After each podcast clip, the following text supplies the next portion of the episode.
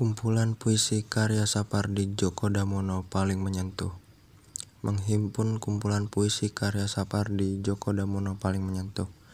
Profesor Dr. Sapardi Djoko Damono, sastrawan kebanggaan Indonesia, yang dikenal dengan tulisan-tulisannya yang sederhana namun mengandung makna yang sama sekali tidak sederhana.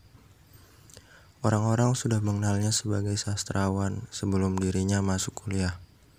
Salah satu sajaknya yang ia buat waktu 17 tahun sudah dijadikan sebagai wajib pada pertemuan kesenian nasional Indonesia sampai tiga kali. Usianya kini 79 tahun. Lahir 20 Maret 1940. Meski usianya telah memasuki masa-masa pensiun, ia masih tetap aktif dan mengajar di program Pasca Sarjana Institut Kesenian Jakarta. Kumpulan puisi